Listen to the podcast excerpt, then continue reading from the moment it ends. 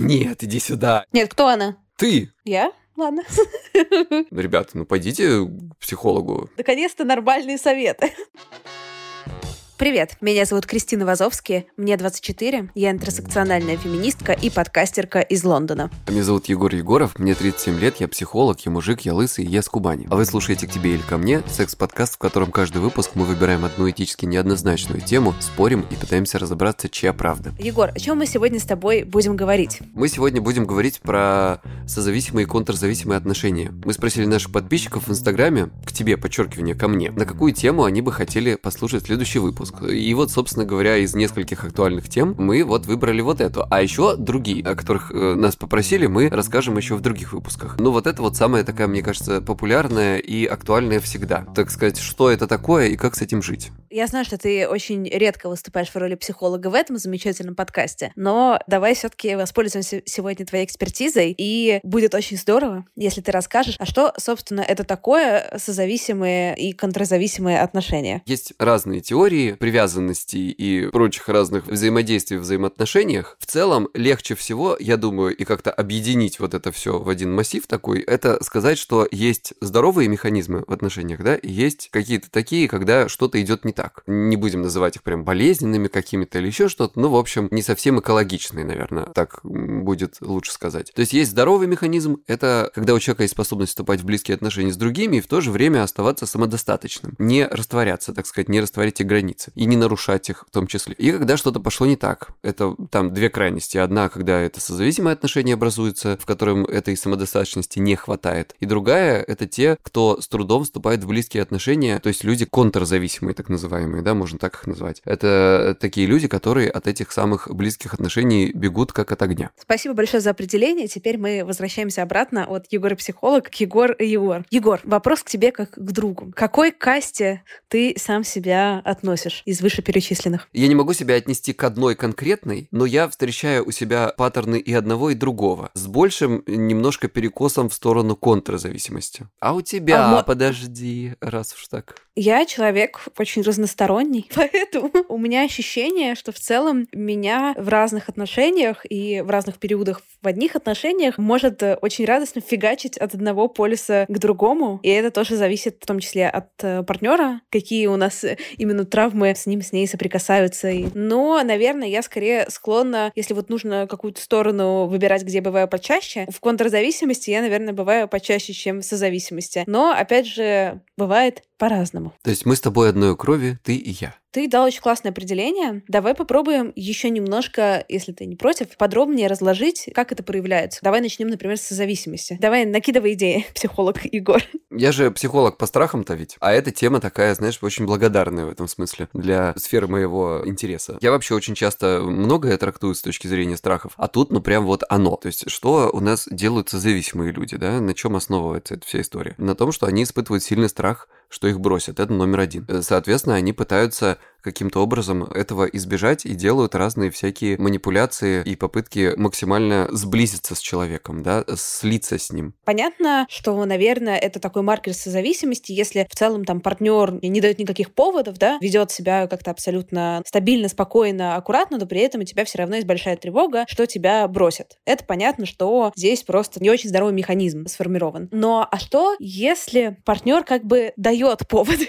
ну, то есть, например, и в речи, в каких-то Ну, это ближе к реальности, потому что, ну, не бывает так, что вот один прям такой весь здоровый-здоровый, а другой такой весь больной-больной. Вот, а тогда, если ты вот на это реагируешь, у тебя появляется страх, что тебя бросят, это тоже значит, что это созависимость? Или бывает какой-то, знаешь, здоровый, сильный страх, что меня бросят? Понимаешь, что я имею в виду? Понимаю. Слушай, я бы так сказал. Не бывает ничего в мире идеального. И не бывает такой ситуации, как мне кажется, когда человек не испытывает вообще страха, что его бросят. Но я думаю, что даже абсолютно контрзависимый человек этот страх испытывает. Собственно, поэтому он идет в отношения. Другой вопрос, что человек делает с этим? Какие он предпринимает попытки решения этой проблемы? И вот уже в зависимости от э, этих самых попыток решения мы вот здесь можем как раз об этом и говорить, что созависимые люди, защитные механизмы у них очень сильно срабатывают от любого такого дуновения ветерка в сторону от них. И поэтому они стараются вот максимально приблизиться, максимально раствориться, убрать полностью границы. То есть это их способ реагирования на их вот это вот ощущение собственной необходимости в другом человеке. Я тут вспомнила, что вот мои последние длительные отношения, там как раз это был такой очень пример такого яркого созависимого паттерна. У меня было полное ощущение, что если я отпущу своего партнера дальше, чем на расстояние вытянут руки, он типа свалит. Угу. Что в целом неудивительно, если учесть, что мы встречавшись и прожив вместе три месяца, он мне сказал, что мы не в отношениях.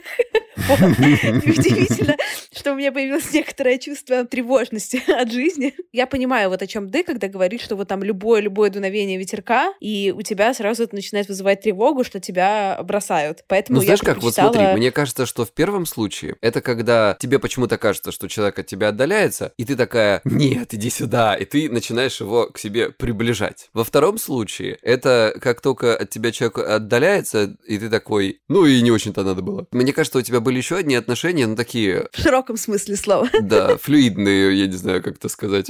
В случае, когда человек от тебя отдалялся, но у тебя технически не было возможности приблизиться, да, но ты вот не могла этот, как-то, мне кажется, оставить этот момент вот равнодушно, как-то уйти от этого. Ну да, потому что у меня есть такая тема, что я привыкла получать все, что я хочу. Но в плане, я нормально отношусь к отказам, и там, типа, если мне говорят, там, нет, неинтересно и так далее. Я к этому отношусь довольно... Это иногда бывает не очень приятно, но я отношусь к этому спокойно, и обычно через это довольно быстро прохожу, да, и забываю, иду дальше. Но мне дико сложно даются моменты, когда мне как бы дают что-то, но дают недостаточно, дают не столько, сколько я хочу. И я на это никак не могу повлиять. То есть я могу либо от этого Крис, отказаться... ну так же собак дрессируют, знаешь, да? Нет, не знаю, у меня нет. Слушайте, есть совершенно шикарная книжка, она называется «Не рычите на собаку», что-то про дрессировку животных людей, вот как так она называется. Такой бестселлер просто. Я очень советую всем его почитать. Не для того, чтобы вы дрессировали своих любимых, а для того, чтобы вы понимали, как работают, в принципе, вообще отношения как таковые, и как понимать, что хочет другой человек, что хочет другое существо. То есть вот есть такой принцип, что если, например, у тебя собачка, ты дрессируешь ее не на вкусняшку, а на игрушку,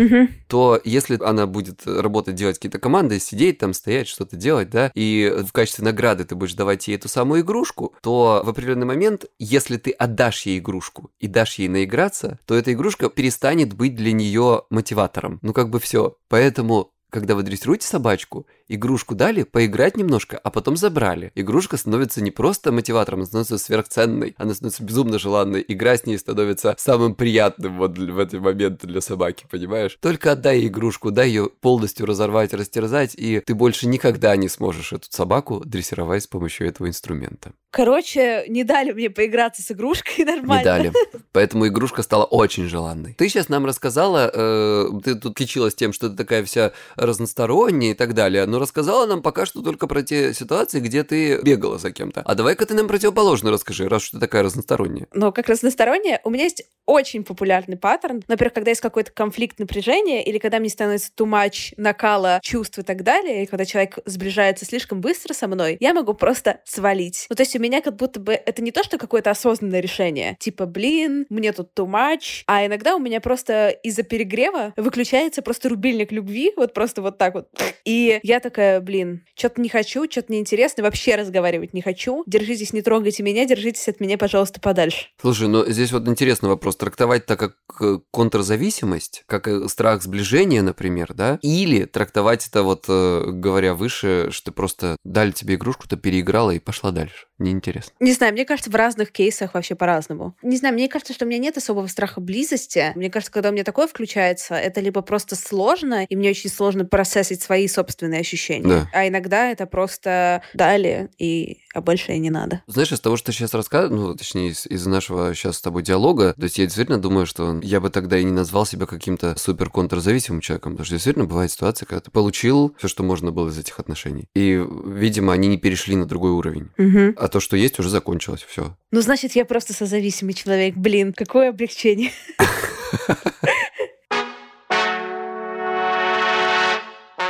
Егор, ну а что про меня, так про меня? Я знакома с некоторыми твоими суженными ряжеными. Что-то они все, все в конце отношений были не очень счастливыми людьми. В смысле, блядь? Подожди, а в конце отношений все, блин, обычно так счастливы вообще расстаются, такие, блин, просто летают вообще. Не, я понимаю, что в конце твоих отношений, о которых ты только что сейчас говорила, как бы ты такая думаешь, о, господи, слава богу, свалил, какое счастье. Ну, во-первых, часто это бывает обоюдное ощущение, что, господи, мы расстались, господи, какое счастье, давайте откроем бутылку шампанского. Такое тоже бывает. А в тебя все очень влюблены всегда, а потом все очень расстроены, что ты в них влюблен не так сильно. Расскажи-ка нам про это. Как я не очень сильно влюблен? Я очень сильно влюблен. В начале. Ну, все в начале очень сильно влюблены. Это нормально. А что происходит потом? Не знаю, что происходит потом. То есть есть определенное время, когда у всех цветочно-конфетный вот этот букетный период. Все счастливы, у всех хреначит гормон, ты это чувствуешь точно так же, как все другие люди, и можешь сама миллион историй про это рассказать, да? Потом возникает, кстати, а что я, собственно, ладно, действительно не буду здесь токсичить, ведь в тех отношениях, о которых мы вот выше говорили, какая у них длительность не так имеет значение, но в них были все паттерны длительных отношений. То есть сначала вот этот такой всплеск, потом вы вместе начали жить, и потом в результате кстати, как бы ты заметила, что вот эта вот страсть, она потихоньку, как у всех людей, мне кажется, это нормально, она идет на убыль, как бы нужно делать что-то, чтобы твои отношения переходили на другой уровень, да, когда вы становитесь близкими людьми, когда у вас вот это вот появляется такая привязанность настоящая, знаешь, так как ситоцинчик и вот это вот все. И вы становитесь как-то даже, можно сказать, семьей. Понимаешь, ну та ситуация, когда у тебя и, возможно, там у меня где-то, да, то есть когда, наверное, должен быть какой-то следующий шаг, люди женятся, детей рожают и так далее. Не всегда ты понимаешь, что это тот человек, с которым тебе тебе дальше нужно идти вперед. Может быть, появляются какие-то другие моменты, может быть, ты начинаешь сомневаться, а если сейчас так вот в отношениях уже не так все классно, а может быть, э, это плохой знак и так далее. Ну, то есть вот это какие-то такие примерно мысли об этом, и это та ситуация, которая повторяется довольно часто, и мне кажется, что ничего здесь ужасного такого нет. Ничего нездорового в этом нет. Если вернуться к нездоровому, вот какой тебе вопрос. По какому-то моему опыту, обычно я, мои какие-то друзья и в целом, да, выбираем себе партнеров с обратными паттернами. То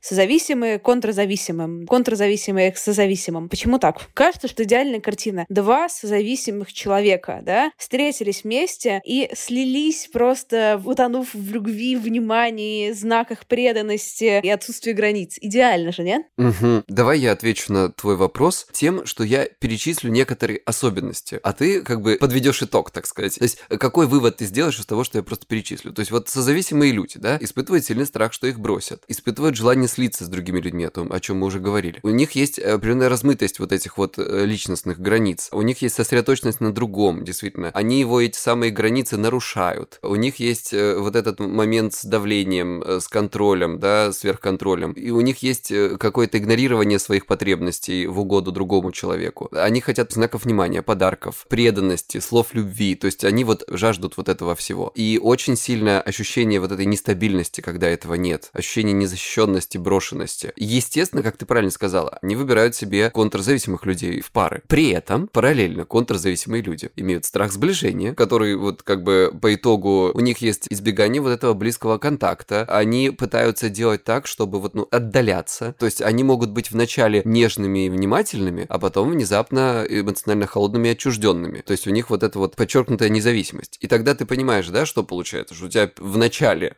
человек слозависимый, то, что мы так трактуем, когда человек, который постоянно пытается бегать к нему, а контрзависимый постоянно от него. Точнее, не постоянно. Сначала он показывает, какой он может быть любвеобильный и так далее, да, и потом он это у тебя забирает. Поэтому вот как бы поначалу все так, как ты говоришь, а в конце, как ты понимаешь, это все заканчивается полным пиздецом. Если честно, ты все равно не ответил на мой вопрос, потому что тогда то, что ты говоришь сейчас, это не работает как паттерн, это просто работает как из серии «не повезло». И по идее, человек человек выдавался не из-за того, кто он есть на самом деле, и вот все потом поняли и должны выскакивать. А он не то чтобы выдавал себя, он так чувствовал, а потом в определенный момент, когда срабатывает вот этот щелчок о том, что «Ого, слишком близко к тебе подошли», все якоря поднимаются, и этот человек начинает сваливать. Поэтому он не врал, он правда так думал. Ну вот у меня есть альтернативный ответ на свой собственный вопрос. Так-так, давай-давай. Я тут подумала, что, ну ты мне скажи не так, потому что сейчас это домашняя психология, знаешь, такая диванная. Созависимые паттерны, они откуда-то берутся, да, берутся, скорее всего, из из-за какого-то детского опыта, общения с значимыми взрослыми, да, наблюдением за общением родителями, как родители, собственно, там общались с тобой. Ну, там разные теории есть, да. Это я сейчас не психолог вообще. Егор, если еще психолог просто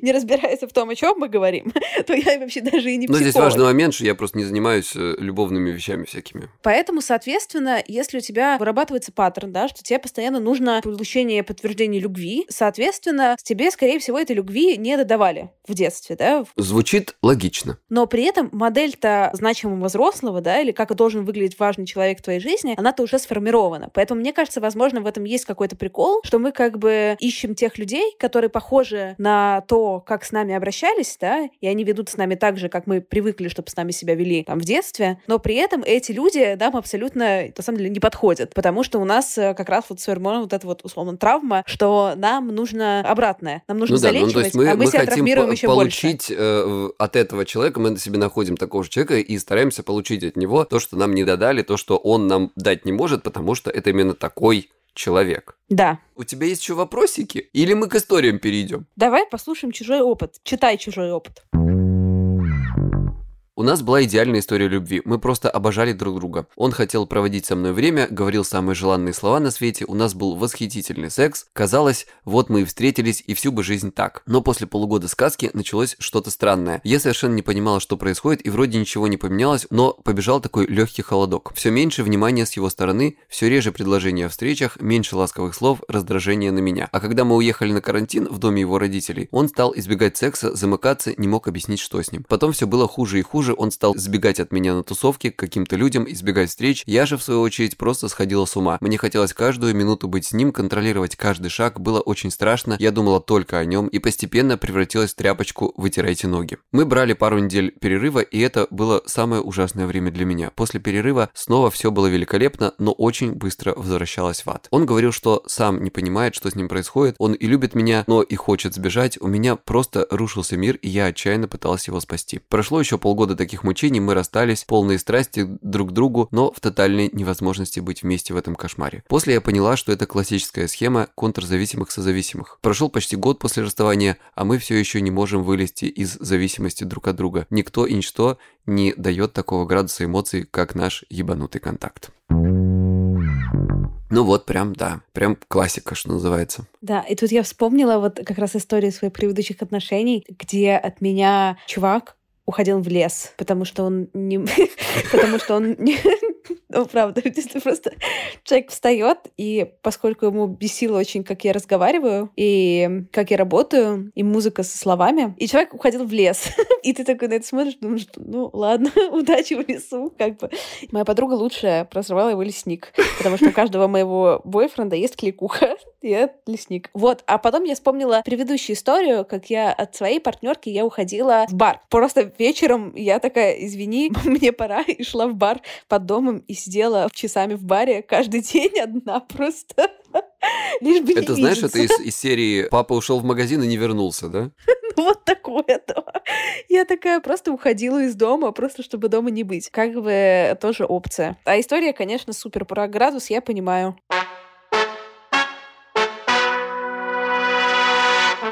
А ты делал какие-то странные прям вещи в своих э, приходах созависимости или контрзависимости? Нет, наверное. Я думаю, что нет прям вот каких-то таких ситуаций, когда у тебя есть какое-то желание убежать. Это те ситуации, как я сейчас понимаю, когда нужно разбираться в своих чувствах и нужно стараться максимально проговаривать это все через рот.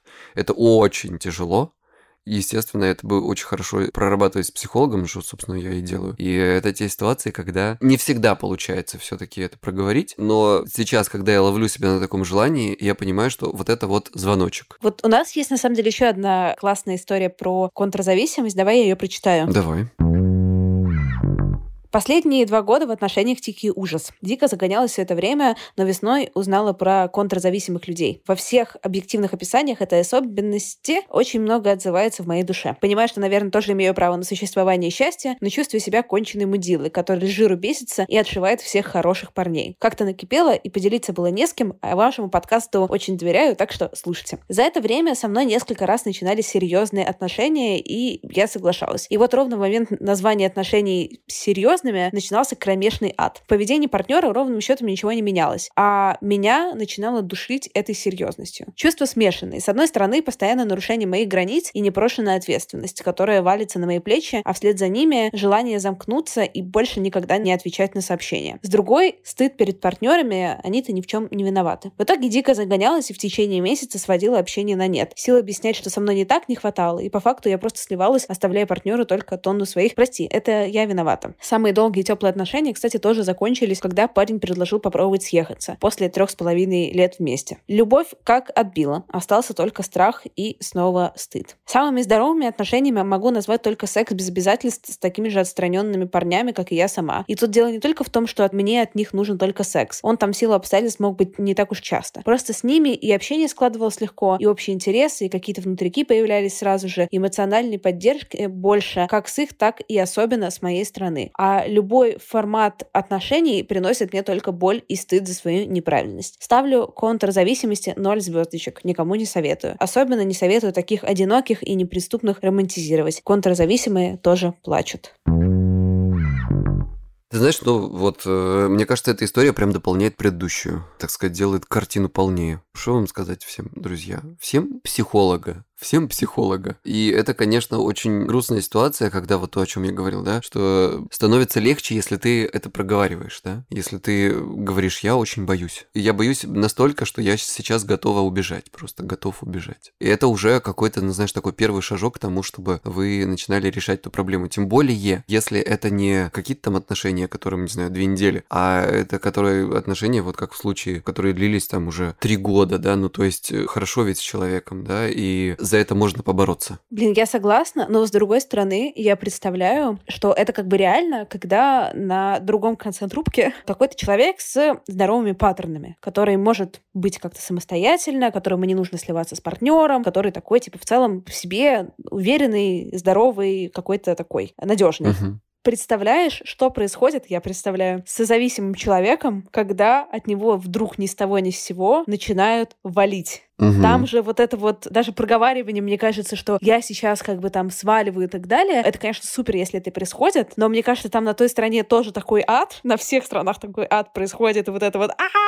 Тут как бы какими-то вот такими вот простыми называниями вещей это может просто не помочь, потому что все в таком э, шоке, стрессе и аду просто в разных формах, что становится как-то очень непросто. Нет, конечно, я же не сказал, что это решение проблемы, я же рассказал, что это первый шаг, потому что, ну, действительно, я почему об этом сказал в первую первую очередь, потому что здесь мы не знаем, нам не написали нюансов, но у меня сложилось ощущение, может быть, я не прав, что она никогда никому не говорила ничего, она просто сваливала молча. Угу. Это уже такой момент, знаешь, когда ты не понимаешь, почему человек сваливает, что произошло. И у тебя на другой стороне вот так называемый вот этот созависимый, да, так человек, он начинает думать о том, что, а что могло пойти не так, почему она уходит, может быть, со мной что-то не так, может быть, с ней что-то не так. Ну, то есть вот это подвешенное состояние, оно невероятно изматывает и просто убивает в этот момент. У нас есть история, которая как раз вот на другом конце спектра. Прочитаешь ее? Да, да. Доходило до того, что МЧ говорил, что занят и наберет через 20 минут условно. Так я специально выжидала эти 20 минут, иногда могла позволить чуть больше подождать и начинала выносить мозг из серии «ты обещал и не сделал» и так далее. А он действительно либо забыл, так как замотался, либо еще занят и не освободился. Могла написать сообщение и специально смотреть, как он заходит в WhatsApp, но не читает мое смс. Выжидаю и снова начинаю выносить мозг. Хотя я прекрасно знаю, что у него вся работа завязана на общении в WhatsApp и действительно есть более важные личные сообщения, чем мое «как ты?». У меня была такая ситуация, кстати, не раз, в общем-то. Ну, я правда работаю, мне некогда, блин. Ты, мы с Кристиной э, примерно одинаковые в этом смысле люди, и как бы мы ассистентам своим можем не отвечать там сутки, двое. Но как только эта вся история переходит из э, рабочей сферы, например, в личную, да, то есть если это мы все перебросим на личные отношения, то мы понимаем, что как бы ты для человека становишься номер один, и как это так, он тебе не отвечает 20 минут. То есть я, с одной стороны, это, конечно, могу понять, с другой стороны, ну, то есть для меня это довольно странно. Ну да, не отвечаю, ну, как бы было бы что-то ужасное, срочное, страшное, всегда может позвонить, я всегда отвечу. Если просто как дела, то, ну, ребята, ну, пойдите к психологу. Алло. Вопрос про этикет. Все-таки вставлю свои пять копеек. Давай, Котик, давай. Подкаста угу. про современный этикет. Классный лайфхак делает так. Отвечать, когда ты ответишь. Так это умная. Типа, привет, увидел, отвечу через пять часов. Я понял. И пометить как непрочитанное. Завтра. Окей. Да, пометить как непрочитанное. Все, хорошо. Тогда я, это снимает я тревогу с другой стороны. Да, я понял. Простите, я, я не специально. Я помню, у меня была история, это давно было, я встречалась с молодым человеком, и мы ездили с ним куда-то в отпуск, там был какой-то длинный перелет, 10 часов. И я сплю в самолетах, но только если я сижу у окна, и мне есть куда прислониться. Потому что если я сижу не у окна, то там вообще без вариантов, я просто, ну, не могу уснуть. Вот такой есть у меня прикол. Я помню, что мы чекинимся на рейс, и там было два места вместе, оба у прохода, либо по отдельности оба у окна. Я говорю, дорогой, ты не против, если я сяду у окна, потому что иначе я не усну. А сколько лететь? Типа часов 10. Типа я не усну, а хочется поспать в 10-часовом перелете, потому что это прям, ну, жестко. Угу. Господи, какой он мне устроил скандал. Сука, я до сих пор помню что-то в духе «Ты меня не любишь, ты не хочешь сидеть со мной вместе, а это такой важный момент для нас с тобой. Это 10-часовой перелет, это такой важный момент, это такой важный процесс лететь вместе в самолете. Ну, в общем, короче, это был полный пиздец. Вот. А ты достаточно понятно объяснила, что э, ты вообще никак не уснешь, и для тебя это очень важно. То есть вот здесь вот такой момент. Потому что он же просто подумал, что ты его не любишь, действительно. Нет ли у тебя проблем с... Пожалуйста, съеби, можно я не буду 10 часов слушать твою хуйню, подумал он. В этом была доля правды. Но... Если быть совсем честной, это была доля правды. Вот, ребята, думаете, вот это вот созависимый он? Или про, все он прекрасно понимает про эту вот Кристину Вазовски вашу? Просто, боже мой, это был худший отпуск на свете. Это была просто худшая поездка на свете, вот на свете ever. Подожди, она была худшая, потому что ты все-таки села рядом с ним? Нет, в плане, в итоге я села рядом с ним, потому что такая, господи, я не готова. Ряды были рядом, поэтому даже если бы я сидела у окна, я бы слышала его нытье 10 часов. Господи, какая сука. Но... Вот знаешь, как будто соседки там говорит, представляешь? А какая? Да вот там, вот, вот, два ряда вперед, вот она. Так бы сто процентов было. В общем, это было довольно жестко. Я помню этот скандал. Это очень интересная история, с одной стороны. С другой стороны, это еще раз возвращает нас к тому, о чем я раньше сказал. А вы не пробовали поговорить словами через рот? Вот и не было бы такой истории истерики. Это было много лет назад. Мы не были еще с ним э, в его 35 на том уровне развития, чтобы нормально разговаривать на самом деле. А тебе сколько тогда было? Ну, 19, наверное. Ну, то есть ты тоже не то, чтобы сильно разговаривать могла? Нет, я не умела разговаривать, но он тоже. Поэтому там вообще было без вариантов. Ну, мы типа что-то пытались, но почему-то каждый раз, когда мы начинали разговаривать, мы в итоге заканчивали еще больше ссорой. А могли бы сексом. Это был тот чувак, который э, also измерял, трекал наши отношения по количеству секса versus количеству ссор, поэтому все было. А, слушай, ну там, да, что-то сложно прям, а? Это я помню те истории там. Расскажи какую-нибудь смешную историю ты сам. У меня этих смешных историй навалом про странных а людей и странные истории? У меня. меня все не смешные. Слушай, Вазовский, ну а чё, блин, вот эти вот эмоциональные качели, это как бы та штука с приближением, отдалением, убеганием, догонянием и вот этой всей истории, она же на самом деле очень энергозатратная. И эмоционально она, мне кажется, больше энергозатратная для созависимого человека, да, ну тот, который вот с вот этим вот желанием получить больше этой любви. Действительно, как в прошлой истории нам рассказали контрзависимые люди, они тоже могут, так сказать, страдать, и немало страдают, они просто это молча делают. Чем, конечно, делают особенно больно в противоположной стороне. Страдаете уже громче. И это, мне кажется, вот, так сказать, сказать, точка роста, да, потому что одни страдают молча, а другие в это время думают, что их ненавидят. Но штука-то энергозатратная, но если бы там были бы одни минусы в этих отношениях, то в них бы никто и не сидел. Знаешь такую штуку адреналиновый брак? Вот. Давай с тобой посвятим пару минут и поговорим, а какие выгоды в созависимых отношениях вообще. Это, конечно, безусловно, тот уровень гормонов, тот уровень страсти, счастья, любви, секса и чего угодно, который происходит происходит вот на контрасте, это тот уровень, которого сложно добиться в более стабильных отношениях, мне кажется. Соответственно, здесь вот и вот эти вот русские горки, так сказать, сначала тебе очень-очень-очень хорошо, а потом тебе очень-очень плохо, а потом опять хорошо. Есть даже люди, пары, которые так могут годами жить. Ну, знаешь, там очень сложно вот просто выдержать вот этот момент, когда если уж чересчур сильно, кто-нибудь точно сбежит. А если вот туда-сюда, то можно так и веселиться подольше. Ну, знаешь, главное дозу подобрать правильно. Вот совет психолога. Наконец-то нормальный совет. Это был совет психолога из рубрики «Советы от Кристины Вазовски». Да. И нужно что сделать? Сделать то, что мы никогда не делаем обычно, а именно ответить на вопрос, а что же делать? Если у тебя какие-то абсолютно непрофессиональные рекомендации нашим замечательным слушателям, что делать, если они узнали в том, о чем мы сегодня рассказывали, себя? Конечно, Кристиночка есть. Нам бы сюда бы, конечно, позвать какого-нибудь психолога, который работает с э, вот такого рода отношениями. Но мы состряпали, что могли из наших непросветленных головушек. Вот сейчас вам надаем советов всяких. Дисклеймер, это все как бы не на 100% подтвержденная информация. Самое главное, что можно сказать, поскольку эта модель таких отношений часто повторяется, то, скорее всего, она в вашем случае, в большой доле вероятности, если у вас такое есть, может повториться. Поэтому идите к психологу, разбирайтесь. Вот прям идите, разбирайтесь. Я так делаю. Второе, наверное, пункт от меня — это очень важно наблюдать за собой. Как только вы начинаете замечать, что у вас есть какие-то паттерны, которые, то, что сказал Егор, повторяются, то вы можете начинать уже не так активно включаться в эти механизмы и шаг за шагом немножко свое поведение, свои паттерны менять. Это если, конечно, у вас получится не включаться. В этом главная проблема, собственно, здесь. Поэтому следующий, как бы, совет, что нужно говорить. То, что мы уже, опять же, сказали, да? Расскажите про эту вашу особенность, да, чтобы люди понимали, что происходит, чтобы на той стороне человек понимал. Это касается и человека, который избегает, и это касается и человека, который, как, извините за выражение, догоняет. Потому что, знаешь, вот бывает такая ситуация, когда в начале отношений тебе говорят, ну я немножко как бы ревнивенькая. И ты такой, да, ой, а там же любовь как бы говорит, ой, да ничего страшного, я тоже как бы. А потом ты охуеваешь от того, насколько немножко. Кто она? Не знаю, кто она. Нет, кто она? Ты. Я? Ладно.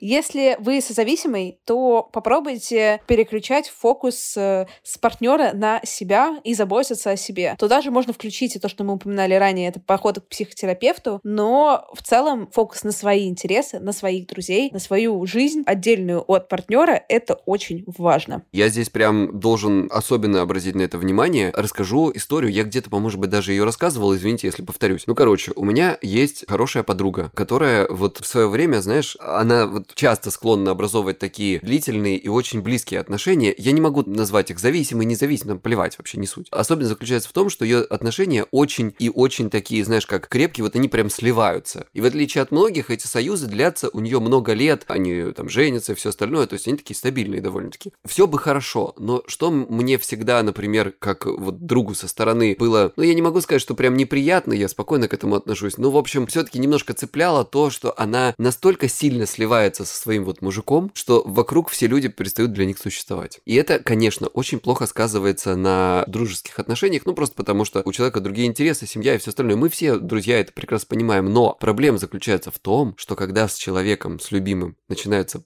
какие-то сложности, то вся жизнь, она завязана только на этого человека. Ничего другого больше нет. С друзьями ты уже почти не общаешься, а у тебя есть только он. И если, не дай бог, что-то идет не так, не дай бог, вы с ним расстаетесь, это просто весь твой мир в момент рушится. Поэтому тот совет, который дает Кристина, мне кажется, критически важно здесь обратить особенное внимание. Не отрезайте свою жизнь, не отрезайте своих друзей. Более того, уберите своего любимого человека, знакомьте его со всеми, станьте лучше какой-то одной большой семьей, чтобы это все было вписано, чтобы не только он был центром вашей жизни, центром вашего внимания. Потому что чем ценнее он для вас становится, тем как бы больнее для вас любая флуктуация в ваших отношениях. Это не значит, что нужно от него бежать. Это не противоположный совет, вы не подумайте. Это такое, знаешь, нужно найти золотую середину. Еще, наверное, моя пометочка к этому совету — это все равно не нужно делать все вместе. Имейте какой-то кусок жизни, который только ваш. Это очень важно, чтобы не было ощущения, даже если, например, вы не то что вливаетесь в жизнь вашего партнера, его друзья, ваши друзья и так далее, а в том числе не нужно делать совместным все. Классно совместные штуки, совместные друзья, совместные интересы, но у вас должно быть что-то, что только про вас. Потому что даже если у вас супер нормальные, несозависимые отношения, но в какой-то момент это случается с парами, которые долго вместе довольно часто, когда у вас просто все общее. Вот общие друзья, общая, не знаю, там, семья, общая квартира, общие вещи, иногда общая работа, какая-то деятельность, общие хобби. Тут вопрос не созависимости, а тут вопрос э, кризиса идентичности, который может наступить, когда вы спросите, а вообще, как бы в этой жизни что есть вот только про меня? И если вы не найдете ответ на этот вопрос, это может быть довольно тяжело. Поэтому фокус на себе — это не про эгоизм, это про, на самом деле, здоровье и здоровье и счастье. Крис, в общем, есть, опять же, разные теории вот этих привязанностей, да, и, и припоминая одну из них, есть, скажем так, я могу сейчас немножко соврать, еще раз, это не моя специализация, люди, которые образуют более стабильные отношения, и у них нет таких перешкалов. И вот если один из э, людей, например, который вот созависимый или, наоборот, контрзависимый, начинает отношения с э, более таким стабильным типом привязанности, то как бы люди в целом немножечко друг к дружке так это притираются, и один другого может вытянуть из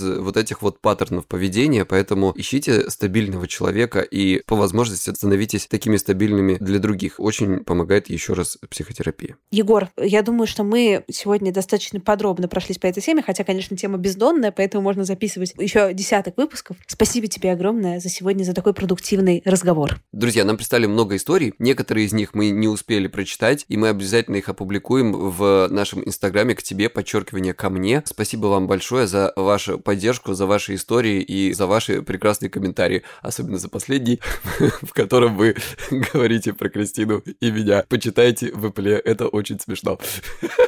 Напоминаю, что у нас есть прекрасный чат, поэтому если вы нежный, веселый, классный человек, вступайте в него, чат в Телеграме, там потрясающие сидят э, люди, наши слушатели. Ссылочку тоже мы оставим в описании. Да, а если вы токсичны, вас там забанят. Да. Ну что, Егор, пока-пока. Пока-пока. Everybody in your crew identifies as either Big Mac Burger, McNuggets, or McCrispy Sandwich. But you're the filet fish Sandwich all day. That crispy fish, that savory tartar sauce, that melty cheese, that pillowy bun. Yeah, you get it. Every time. And if you love the filet of fish, right now you can catch two of the classics you love for just $6. Limited time only. Price and participation may vary. Cannot be combined with any other offer. Single item at regular price. Ba da ba ba ba.